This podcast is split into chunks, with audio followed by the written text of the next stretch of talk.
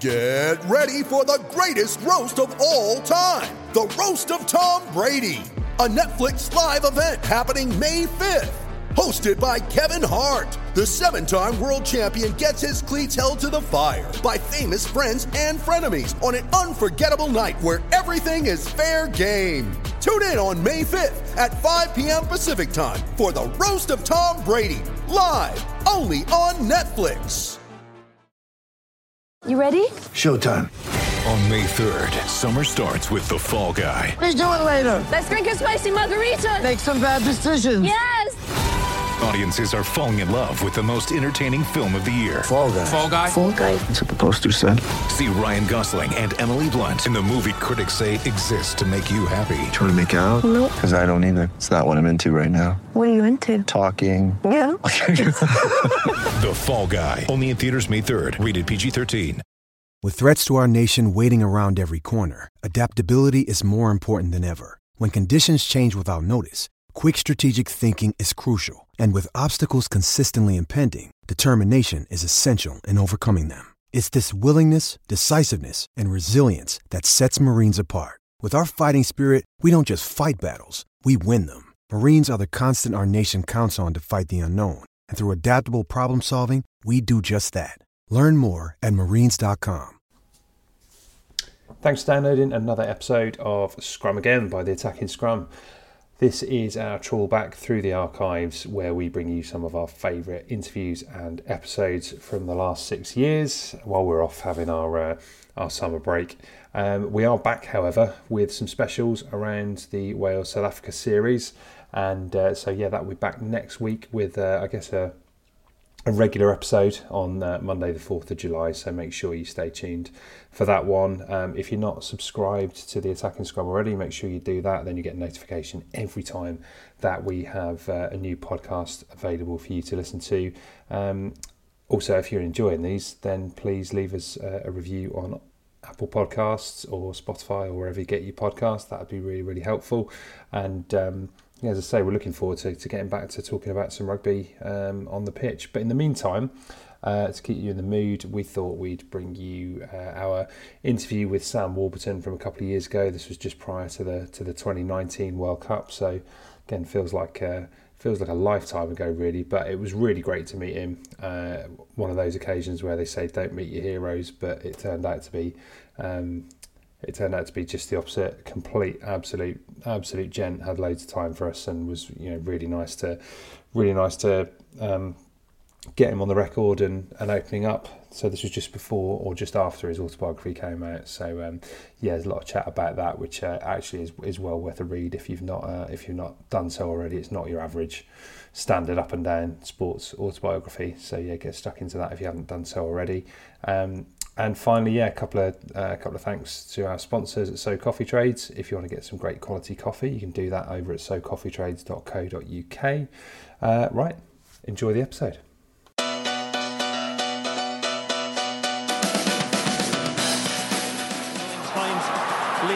Finds space. And outside is James Hook. And he too with this support hits great try. try surely for Wales. Warburton under the post. George North powering through up to the 22 offloads to his skipper and Sam Warburton pins his ears back and slides in. Dual Lions captain, Wales skipper, Cardiff Blues flanker, and now I'm delighted to say attacking scrum guest Sam Warburton. Sam, welcome to the show. How are you? Very good, thanks. How are you? Yes, it's fantastic to to have you on here to chat about about your new book, which we're really excited to, to get stuck into. Really uh, thoroughly enjoyed reading that, and of course, plenty of other things to talk about with the Rugby World Cup on the horizon as well. Let's start with the book though. The book is called Open Side, and it certainly catches you in an open and honest mood. Was that the intention when you set out to, to write the book?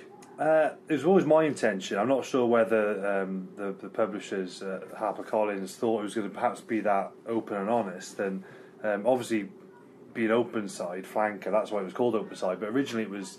Uh, I think the plan was to call it something like too big, too fast, too strong. Mm. Not necessarily me, just the game, about the collision sport and where it's going. But I think once then they started getting the text back and seeing probably how uh, honest I was chatting about my career, because I guess people think they see rugby players, you know, big alpha male, don't feel pressure, don't feel nerves, impenetrable. You know, got don't show emotion and that. Then when I was actually talking about how I perceive my career, like the ups and downs, then I thought, well, this is probably a bit more open and honest than we'd thought, which is where the name change to Open Side came in, which I thought was really fitting. So that's why it's called Open Side. But um, yeah, perhaps a little bit more honest. I don't mind about showing perhaps the more vulnerable Mm. sides of myself throughout my, throughout my career. 'Cause I played like probably you know really hostile physical style, but you know I found it not all the time, but you know, parts of my career I found it psychologically you know very hard to, to play. So and physically, which is where obviously the collision side of it comes into. So yeah, no, it covers a, a few bases. Perhaps you know you talk about the. I suppose yeah, the you know not being afraid to show some vulnerability there. Perhaps there's no bit more. Um, I guess where that's more at show than when you're talking about being on the eve of the, the second Lions test. Maybe just talk us through, you know, without spoiling the book, Yeah. kind of what was what was going through your mind at that stage. Oh god! Like, so when you like playing for the Lions, obviously the pinnacle, like, and it's all I ever wanted to do. And fans outside will look and be like, "Oh, these boys are living the dream," and you are. Like, you, I know you are, and it's an amazing privilege to get there. But when you're there, you can't help but maybe. And maybe I was putting more pressure on myself than other players. I'm so desperate, so so desperate to win that Test series and to be like a victorious team.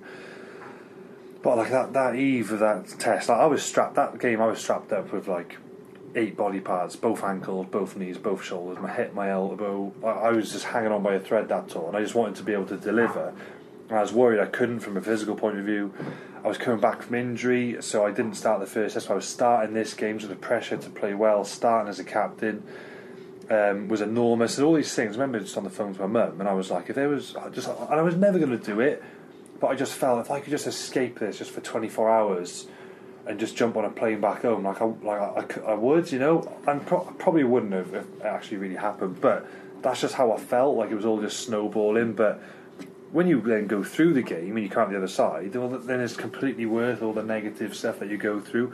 You just got to kind of like just see it through, really. But yeah, I think people might see Lions tours, think that we're you know out on jet skis and having fun and having a laugh, like on the DVD, how that portrays. Then we play a game on the weekend, then we go out and have a few more drinks again. I'm like, that's really far from what a Lions tour is actually about.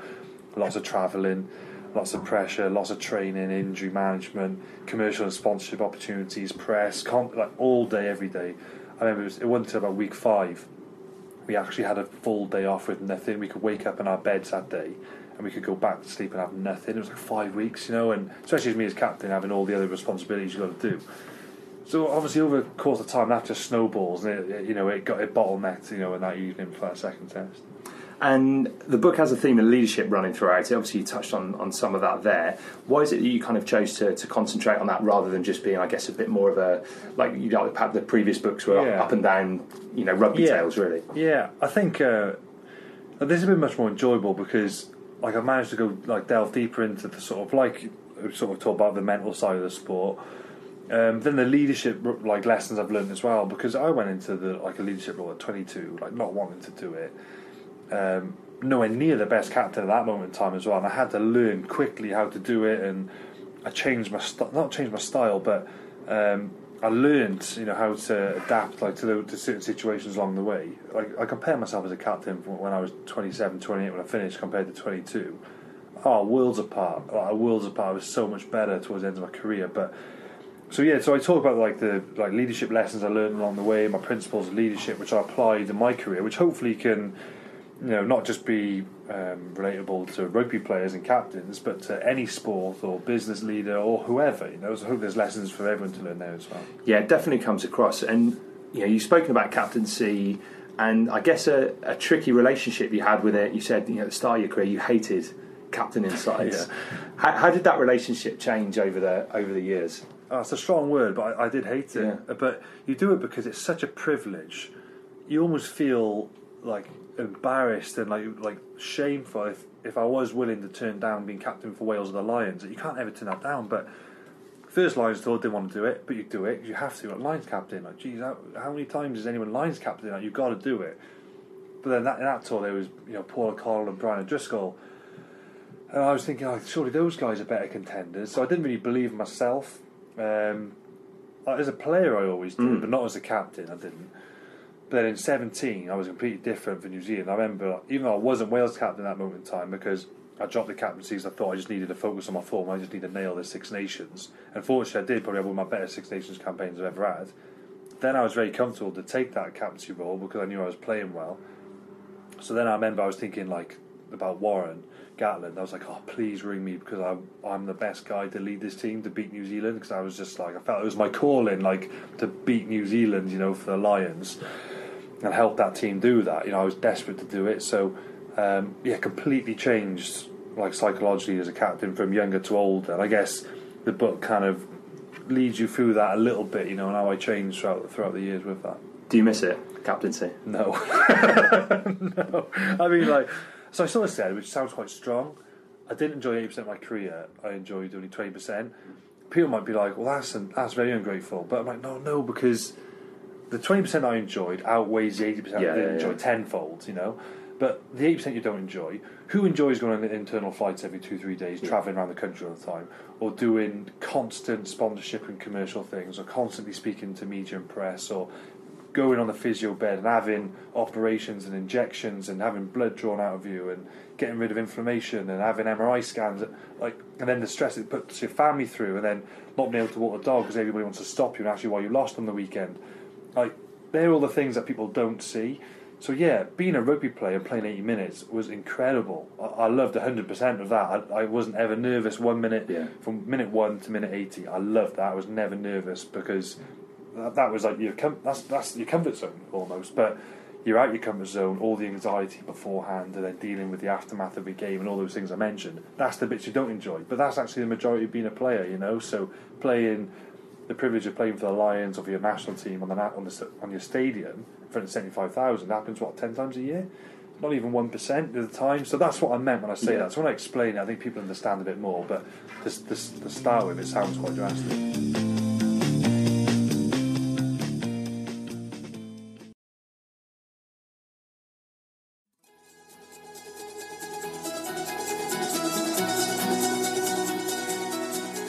I think there's a lot of you know there's a lot of sacrifice that you mention within the the book as well, and a lot about mentality, and you know whether that's uh, I, I kind of have raised a little smile in.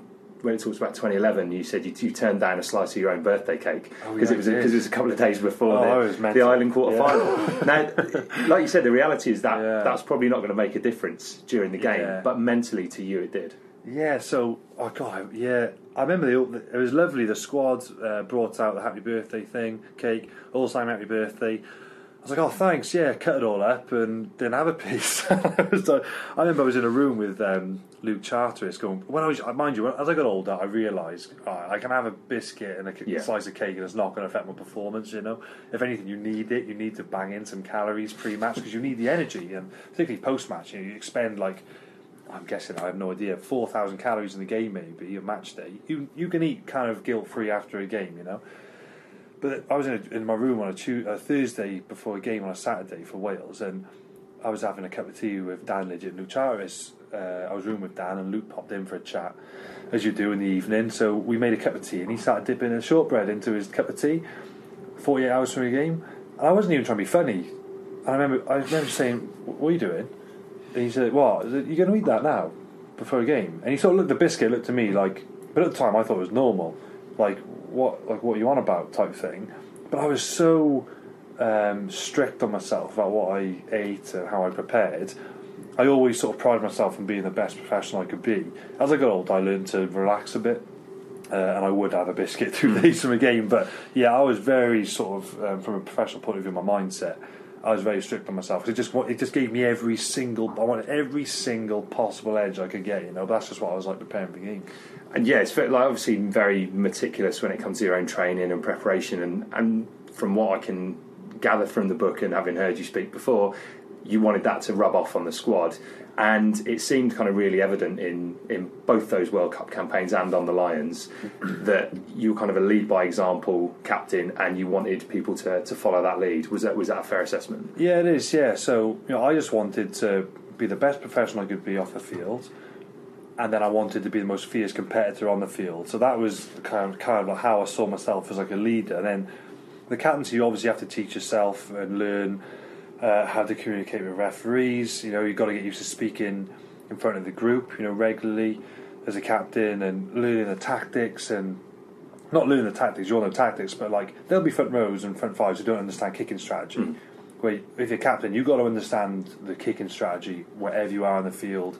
You know which starter plays we're going to use in which areas of the field, which- which are things that your number tens know. But you as a number, well, I was number seven. Me as a captain, you have to know that. And there's only a few players on the pitch who need to know that level of detail, which might be your number tens, your captain if he's not a line-out caller, and then your line-out caller because your line-out caller needs to call ball, which is going to suit the starter play that your tens calling. So that's why you'll always see a quick conversation, or when I was playing anyway, it might be like myself, Alun Wyn Jones, and Dan Biggar have a quick chat because Dan will say the starter play he wants to use, Alan Wynne will think about which line-outs will suit that, and you can call your line-out accordingly. And then as captain, you've got to oversee those things. So, but these are things which a captain has to do. Well, if you're not a captain and you're just a number six or a front rower or a wing or a centre, you, you can just focus Yeah. on your individual role in that start play. But when you've got a captaincy role, you've got to like oversee all these things all game, all the time, as well as speaking to the ref. So that's how captaincy can kind of distract performance a little bit, and why there was times I wanted to take it away from myself because I just wanted to be the young teenage boy that I used to be, where I just wanted to go out and just be as fierce as possible and just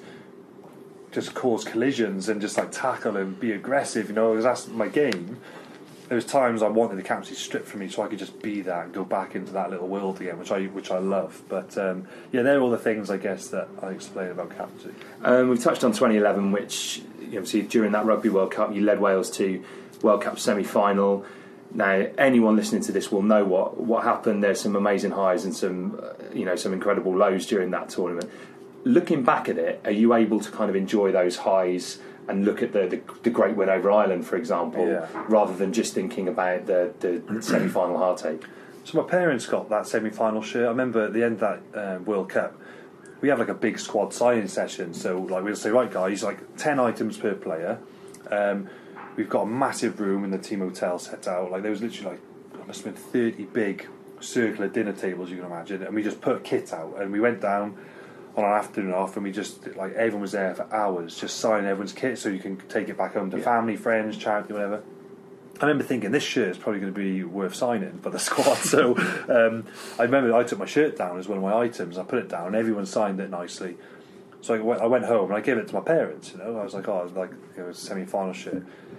So they've got it up in their front room, but they're like, um, oh, do you mind if you put the picture of you and Vincent Clerc in there? so I was like, well, no, because when I come home, that's a shirt I led Wales to a semi-final in, not the shirt I got sent off in. That's how I perceive it, you know. But then now I'm retired. I could, I wouldn't mind if that picture was up there now because when I'm playing, I don't want to revisit those emotions, you know, when I was playing, and be reminded about that. But now I can see, well, it was like a, it was one of the defining moments of my career, and I wouldn't change it because, not that I wanted to get sent off, but I think the success that we had the two years after that, from winning a Grand Slam, then winning another Six Nations the year after, then having 14 Welsh guys go on the Lions tour and playing a test to beat Australia. Had that red card have happened, you know, I don't know whether we would have had the two years after. Like sometimes you've got to go through a bit of adversity to come through Mm. the other end, and it might have helped shape that team. So I've always been a believer things happen for a reason, uh, which is why I wouldn't change that red card. So now, if they wanted to put that red card in, now I'm retired. I don't mind seeing it now. I know it was probably quite a point, in, you know, point in my career, and I probably developed as a person massively from that. One moment happened in my career, that would probably be the one. So um, I'm not ashamed of it. I was probably a bit embarrassed of it when I was playing, but now I've learned not to be really. because you, you talk about owning your mistakes in the book, and you know whether it's whether you agree it was a red card or not. Like you say, you didn't mean to get sent off. Was that how difficult a process was that to go through? it, it was difficult. Um, I kind of say like a story about everything I went through after that. Um, then just uh, which obviously we haven't got time to do. But then, but to sum it up, what really put put it to bed for me was it was six weeks later, and I sort of explain on this. But six weeks later, I was doing another BBC interview. So like, I mean, everyone was doing interviews from all over the country, coming down to the Blues training ground to speak to me on press afternoons and that. All wanted to know one thing about the red card, and then uh, they asked me one thing about the red cards again, like six weeks later. But that morning, my granddad passed away, and uh, they probably wanted some really emotive answer Mm. about uh, how devastating the red card was and how many people I might have let down and stuff.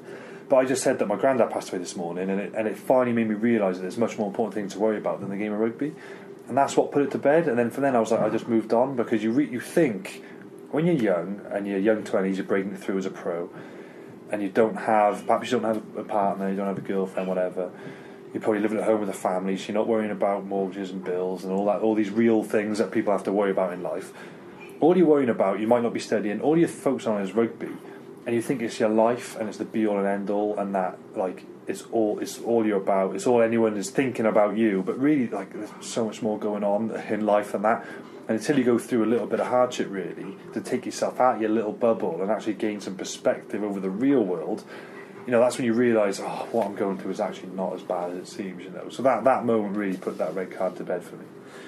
And fast forward four years into Rugby World Cup 2015, led the, the side into that World Cup again, uh, including a you know a Titanic game at, at Twickenham. Something I've always wanted to ask you. What, you, brought, you brought it up, not me. what what did what did Mike Brown say to you as you as you, as you up? um, I so I Dan Lydiate put in that huge hit on Tom Woods, Yeah. you know, which people remember. It was like that. You see those NFL games where like somebody spins around 180 degrees. You think, how is that ever going to happen?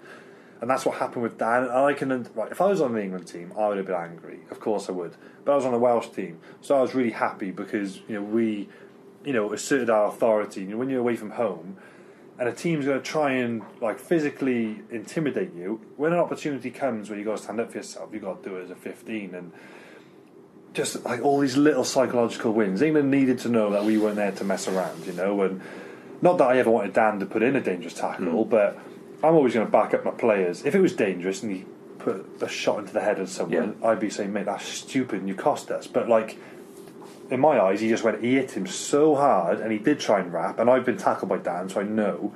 Um, I've seen players in the tunnel go up to him pre-match and say, "Please don't hit hit me in my knees like you have been." On other players because they're concerned for their health, you know, like he was a feared tackler, defensive player. So he just launched himself into Tom Wood, and just the angle it was, he tried to wrap him. And Dan, if you know Dan, he's not a malicious guy, mm. unbelievably fierce competitor, but he's not a nasty guy. Which is why I backed him. So we all went in, and when I rush into those situations when everyone's getting on top of each other, I'm actually the first I'm shouting is actually no penalties because I don't want anything to be reversed or give away three points. So I'm not in there giving it the big one. I'm not a fighter. I'm not that. sort. and you, what can you do these this day and age now? I'm telling you, Like, Yeah. you can't do anything in a game. It's all handbags. So I'm just saying to anyone, just like discipline, no penalties. Don't want to reverse this. Don't want to give away two, three points. I think we got another scrum for me. I can't remember, but. And then I was just getting tugged on the back of my neck, which I always ignore because it happens. But I got tugged three times properly. So I just turned around to be like, "Who the hell is it?" I'm trying to. I'm. I'm the pacifist here. I'm trying to calm things down. And then it was Mike Brown, and I just like I was just asking him politely, like, "What on earth are you doing?" Like I'm just really trying to like sort things out here, and you're just adding fuel to the fire. Um, but yeah, you know, I. I mean, it went viral back over Wales, but I'm just thinking, um, and he knows this himself. Like you know, when when you're playing games and you're behind your forward pack, it's very easy to be brave. You know. Yeah. Um, so yeah, just something along along those lines. and winning, winning that game with you know with half the back line injured, there was massive injuries going into. it. I was in that. I was at that that game in Cardiff before the, the tournament when when Webb and uh, and Halfpenny got Yeah, injured. yeah. And then during that one game to have all of those injuries happen almost at the same time. Yeah. How much of a test of your leadership was that at that point? You know, was that sense of belief always there that you could go on and win this game? I think that's what Wales have, like. We've always, I think Gatland has instilled in us is that resilience. Um, so yeah, the, the injuries were a joke, and had we had won, so that England game, obviously we were, we were littered with injuries. I don't know how. Like looking back, I'm like, we should never have won that game. England's home record on Twickenham is incredible. Anyway, They've got a great home home ratio, win ratio. Never mind the added emotion that it's a home World Cup game. I look at the injury, like, how do we like? At the time, I didn't appreciate it because it was just one more step on the ladder that we had to complete just to get to a World Cup final. So it's only in hindsight I look back and I'm thinking, geez, that's probably one of Wales' biggest ever victories in the history of Welsh rugby. Like it was a momentous occasion, but at the time, so say like 2013 when we beat England 30 points to three, we can enjoy that. Hmm. It's the finale, it's the end of a tournament. You can have a drink and enjoy it. We won something, but this was just another group game, so we had to get ready for Australia within six seven days. So you can't really you can enjoy it, but you have to move on from it pretty quick, you know. So I didn't enjoy it perhaps like I should have, but now I look back, I have no idea how like we got through that game given the circumstances. And I kind of talk in the book really was the sleep deprivation because I don't know if oh, you might remember it was in the news, but Yeah. I was in a room with Dan and he was adamant we had a ghost in our room, and I can't go into that. So I didn't sleep for two days. Um, but yeah, so added all together, I literally have no idea how we won that game. And uh, you know, again, a lot of the, uh, as I said throughout this, kind of so much of the book is about mentality and and getting those those wins in massive games. I suppose Wales in during your your tenure as captain.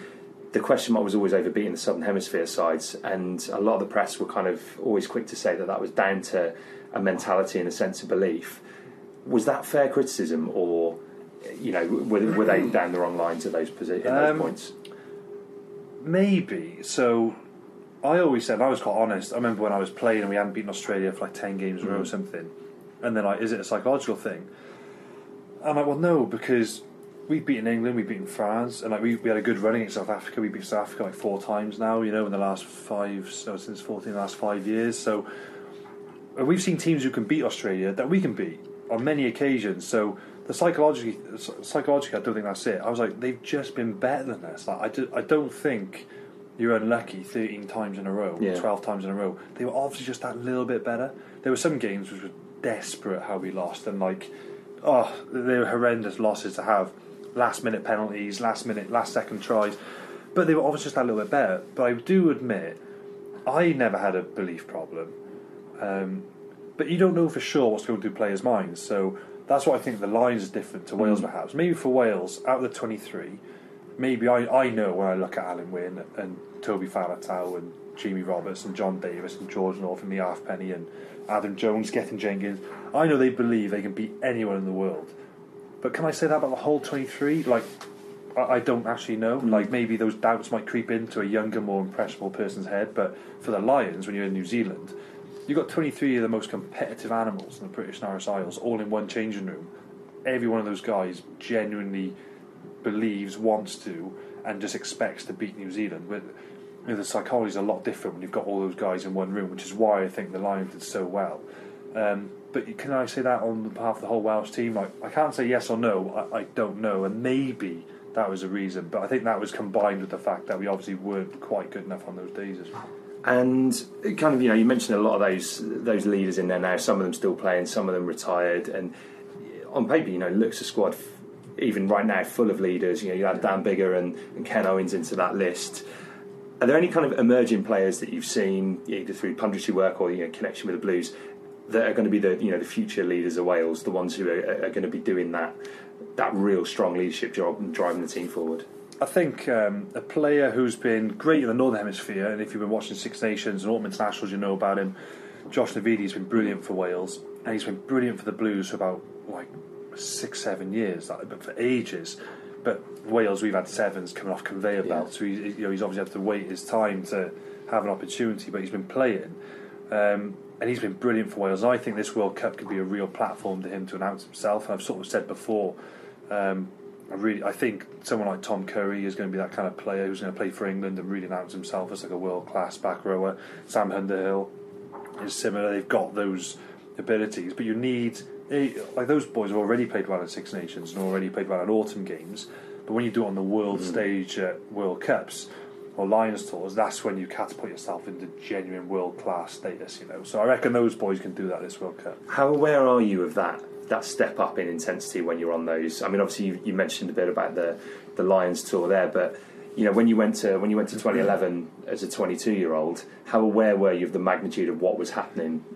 Ah, so like being in New Zealand is if, any, if anything is better. Like hmm. 2011, all the pressure was on New Zealand because you know they hadn't won a World Cup since 87. 90, yeah, yeah, 87. So like the pressure on them was incredible. So they were always called the bottlers and everything. So we went in under the radar. So for us, like we had no like your Twitter feed's a bit busier than normal. And back then, 2011, I remember I remember I think I was a kiddie when I hit 5,000 followers. Like you know I was like you know social media was nothing compared to what it is now.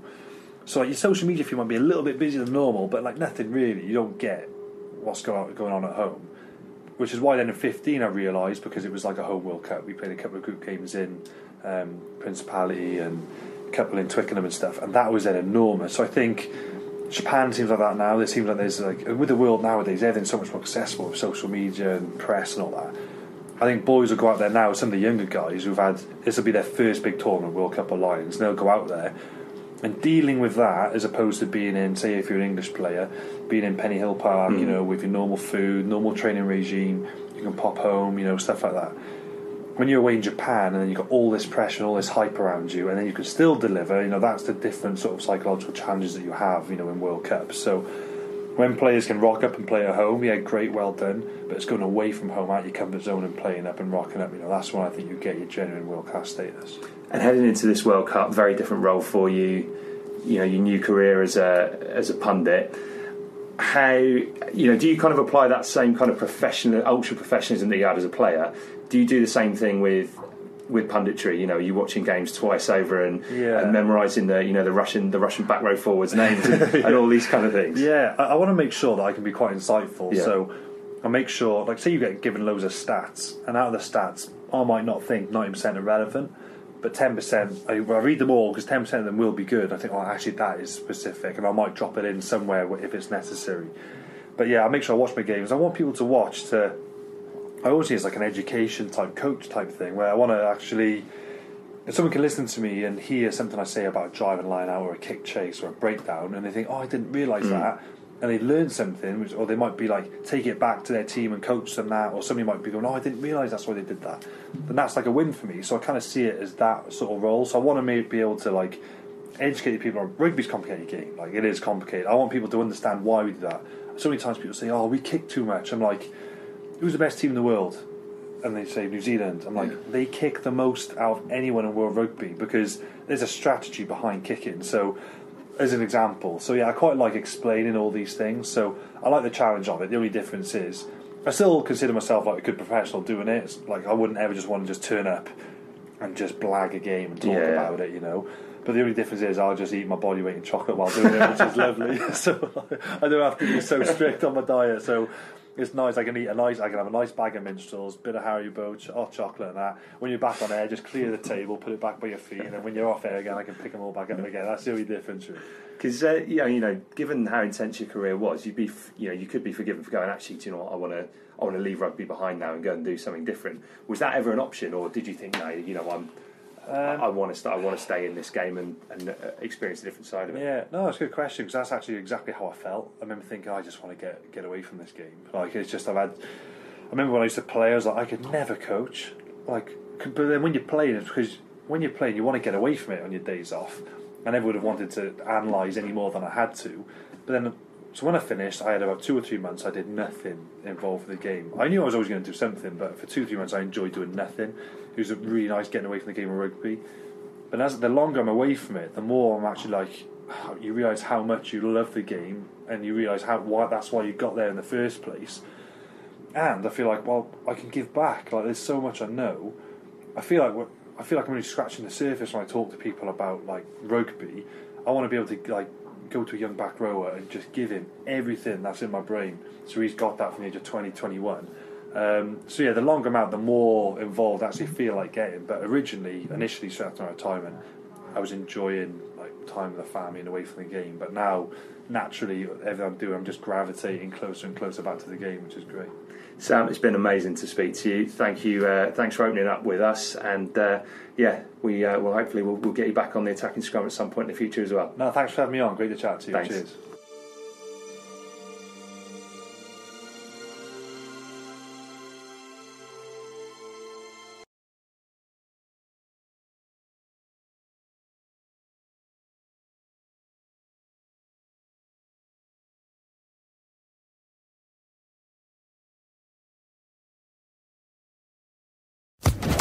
Social Podcast Network.